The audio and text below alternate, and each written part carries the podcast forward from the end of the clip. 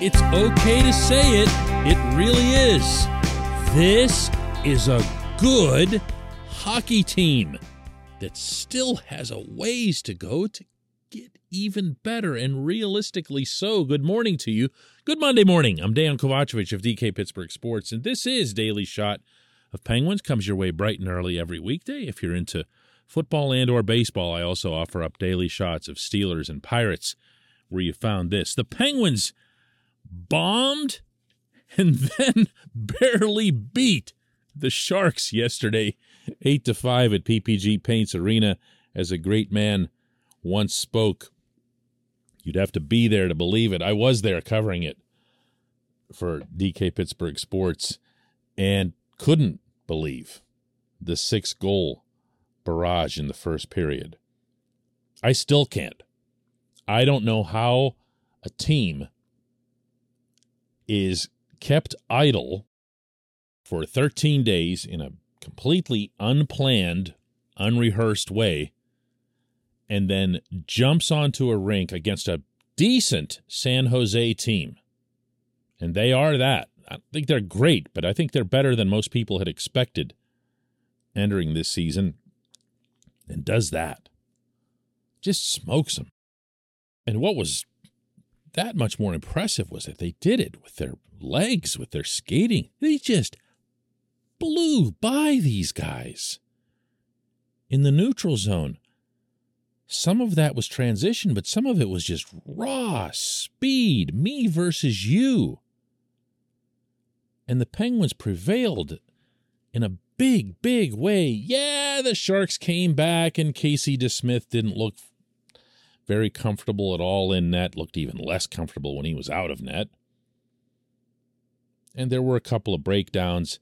The Sharks came back, made it a game 6 5, and then Evan Rodrigues completed his hat trick to make it 7 5, and Bryan Rust completed his hat trick to make it 8 to 5, and it was wonderful to have hockey back in our city.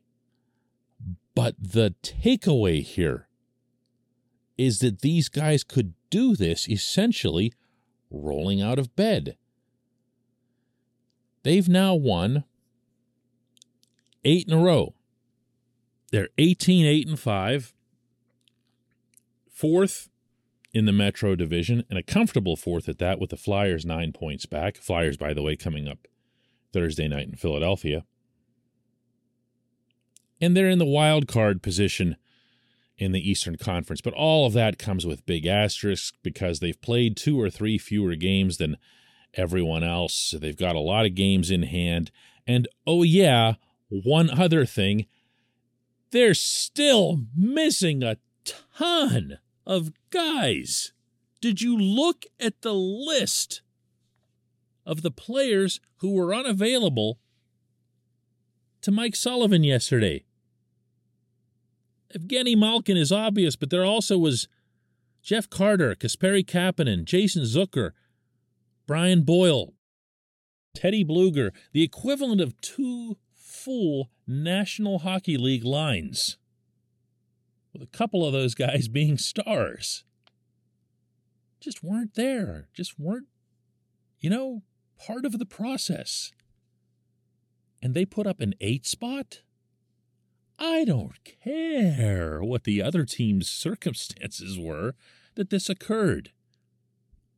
I do care, definitely care, what it means moving forward. This portion of Daily Shot of Penguins is brought to you by the good people at the Greater Pittsburgh Community Food Bank, where they're committed to providing food for all of our neighbors in need across Western Pennsylvania. They, in turn, need your help. Find out how $1 can be turned into five full meals. For those in need, visit pittsburghfoodbank.org. Now, not everyone who suited up yesterday is capable of playing as well as they did yesterday on a regular basis. If they were, they wouldn't be where they are on this team's depth chart, or really any team's depth chart. For example, one of the most effective forwards on the rink was Sam Lafferty. Good for Sam. He's made real strides this season in terms of grasping what he needs to do to stay in the National Hockey League. Drew O'Connor, I thought was outstanding. If he'd had even a little bit of puck luck, he would have lit the lamp as often as Rodrigues and Rust did. But the fact that they're even in this circle is is nuts. This team is now five and a half, I could say, forward lines deep. Five and a half forward lines deep.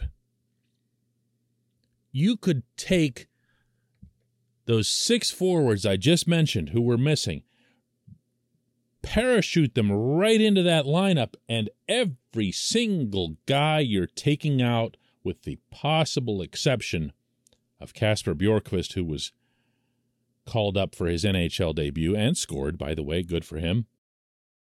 And the guys you boot would all be NHL guys. It's it's it's it's not normal in the salary cap era.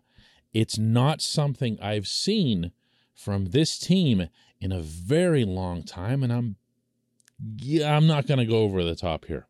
Okay, it's I'm just going to leave it at that. It's been a long time since I've seen this type of depth up front, and I'm using the term depth literally, not saying that it's a better group. I'm talking about the number of them that's here, that's at hand. And that bodes very, very well for a Stanley Cup playoff run in which attrition is always an enormous variable. It also can be a variable when it comes to trades. If, For whatever reason, the goaltending goes south. And by that, I'm not even talking about DeSmith, I'm talking about Tristan Jarry. You have options. You now have trade pieces that you could move without really hurting your team at all. Same goes for right handed defense. You've heard me complaining about Cody Ceci for months now. Well, Chad Ruhwedel's been pretty good, but what if he doesn't stay that way? What if you still need to bring in another right handed guy that's not, you know, like Mark Friedman or someone? You also can put out feelers, contract feelers with your own guys players who are expected to be unrestricted free agents this coming summer. And if they sound like they're offering proposals that are unrealistic at any point in time, that's when you consider maybe moving one or two without hurting the current team. To repeat that, because most of those guys, the Rodrigues, the Rust types, they're up front. Dan Heinen's another one. For now, for now, the biggest challenge is going to be finding a way to get all these guys into a regulation lineup, meaning, you know, just four lines. Three of those lines, as I see it, have to be what you would consider scoring lines. It's got to be 200 feet and all that other stuff, but scoring lines. And then you make the Teddy Blueger line with Zach Aston Reese and Brock McGinn, your fourth line. And nothing stops them from scoring either. I asked Mike Sullivan, especially in light of Rodrigues's emergence, if he would consider the three scoring line framework moving forward. For sure it does. You know, Erod's had a great year for us. Uh, He's obviously scored a fair amount of goals. He's helping us generate offense. He's got good offensive instincts. And his performance to this point has earned him uh, the opportunities that, that he's been given here. And, and so as we start to get healthy guys back in the lineup, it, I just think it, it, it makes us deeper. It gives us more offense on a different amount of lines. It gives us versatility. We know he can play center. We know he can play the wing. Uh, what I've been impressed with is his play at center to this point. He's, I think he's done a really good job at the, at the center ice position. He sees the ice really well. He can distribute the puck, but he's generating a lot of speed through the middle. And so uh, it's just going to give us a lot of options. Uh, and you know we're obviously excited about the the opportunity to get a full complement of players at some point.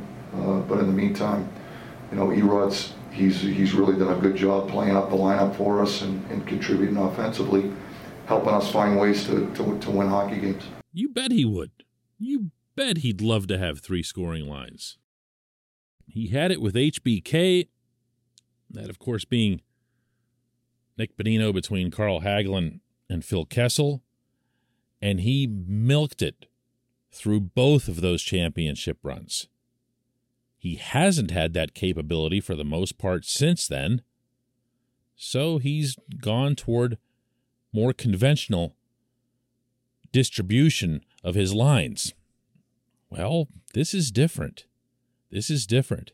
This is about rolling lines. This is about going right at teams with waves and waves and waves of skilled, speedy forwards playing the same way. That's that's a contender, kids. That's what that is. That is a Stanley Cup contender being formed. When we come back, just one question.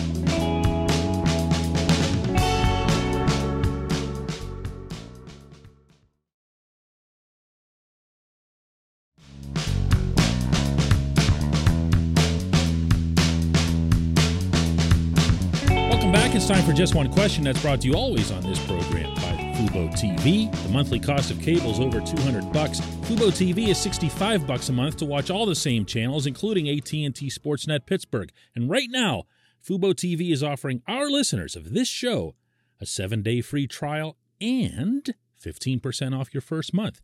Just go to FuboTV.com slash DK. FuboTV.com slash DK. And today's J1Q comes from Robert Donahue, who asks Any chance this continual backup goalie play will finally lead to a change? Not sure how many of these types of games the Penguins will win. Can't expect them to score five plus goals every time the backup starts. And Robert, without mentioning Casey DeSmith, it's pretty clear you're not exactly wild about his performance to date. I'm not either. I'm not either. And when everyone was singing about DeSmith's sudden reversal, where he, you know, snapped his fingers and performed brilliantly a couple weeks ago, and I asked Casey after the game what led to that, and he said it was it was just his skates. He wasn't comfortable in them, and as a result, he wasn't playing as much on his toes and taking away angles, and and it became a storyline. I'm sure for a lot of people, and it just wasn't for me. I, I came here and spoke with you the following morning. Said just like, hang on, hang on, because there's some real bad signs there. Now, this particular performance, you could you know, attach all kinds of footnotes to it. It sure looked bad. 22 saves on 27 shots. Uh, three of them were on point shots. You really hope that your small ish goaltender is being really aggressive and taking away from the shooter. And he didn't even really make that much of an effort in a couple cases to see the puck. And then there's, of course, the one to open the third period where Anthony Cogliano just fired the puck in off the end boards and DeSmith played it in all by himself. And Cogliano barely even raised his arms.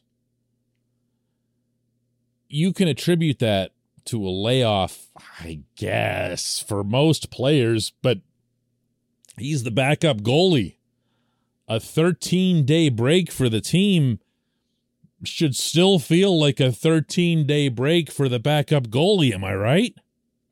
Where would the rust have formed based on his regular routine? I, I'm not wild at all about DeSmith as this team's backup goaltender. And that's especially the case when you put this into the context of the way I ended the first segment, and that's a Stanley Cup contender. When we reach the point that we're talking about, I don't know, upgrading right handed defense from a depth standpoint and backup goaltending, then we're talking about a cup contender. But those moves need to be followed through. You don't want to make it to the stage that you've got almost everything that you want and you still have a very easy option to get exactly what you want and you pass on it. DeSmith is not a goaltender who, if your main guy gets hurt or struggles, is going to pick you up in some Stanley Cup run. He's just not. That's that's the vantage point that you need to have. Go back to 2017 and Murray and Fleury back and forth, but remember that Jeff Zatkoff came in and won game one against the Rangers when neither of them was available. This team doesn't even have a Zatkoff. I say that respectfully toward Jeff, a real competitor and a good goaltender for a long time in the National Hockey League. This team doesn't have one of those behind Jarry. So, yes, to answer your question, it is something that Ron Hextall and Brian Burke absolutely need to be considering, even if they don't need to act on it right away. I appreciate the question. I appreciate everybody listening to Daily Shot of Penguins. Let's do another one tomorrow.